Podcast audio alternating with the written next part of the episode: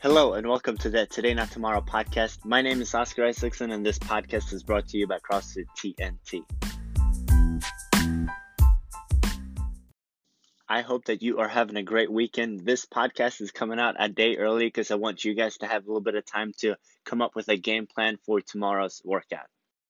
The monthly benchmark for September is going to be 400 meters of walking lunges. That's one time around the building, walking lunges. We've done this workout a couple times at the gym. Maybe you've done it before, maybe you haven't done it before. If you think, wow, that's a lot of lunges, I don't think I could do that, then you probably need to scale this workout. If 400 meters of walking lunges sounds ridiculous, then we're going to go for 200 meters. We're going to go for 100 meters. Try and pick something that's going to be challenging but doable. That's the goal. Challenging but doable. We have a 20 minute time cap on this workout, and you really want to try and get done under 15 minutes. There's no weight in this workout. These are just regular body weight lunges. And make sure you scale this appropriately. You don't have to do 400 meters of this. You might be able to do 50 of them, 100 of them, but this is going to be a lot more. So try and keep it under 20 minutes. That's the firm cap. The goal is to be under 15 minutes. We have the options of going 200 meters. You can go 100 meters.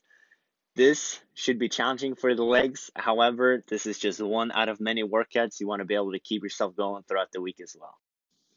Here's a few technique tips and pacing strategies to keep in mind. There's no need to rush the lunges. You want to find a steady and smooth pace. Once you finish one lunge and you stand back up again, you should probably put both feet on the ground, take a quick breath before you move into that next step.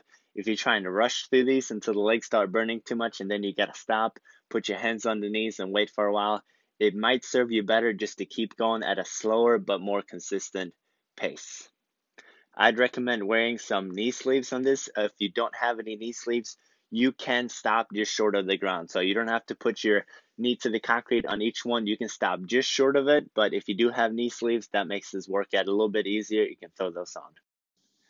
There's going to be a point in the workout where everything's going to hit you at once. You feel like there's never going to be an end to these walking lunges.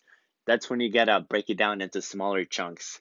Focusing on the next corner. We're going to go around the building, so just got to worry about getting halfway up the corner, getting to the corner, Focus on a smaller set. Don't get too worried about the whole lap around there. You'll make it there eventually. Just break it down into smaller goals and you'll get there. I will see you guys tomorrow at 9 a.m. I'll do this workout. Coach Lindy is going to take us through it. If you have this work, if you have done this workout before, like I said, we've done it a couple times at the gym. Make sure you look up that number before you take off lunging. There's nothing as aggravating as finishing a workout being a few seconds off your PR and you didn't bother to look it up beforehand. So check out your score and let's set a new PR.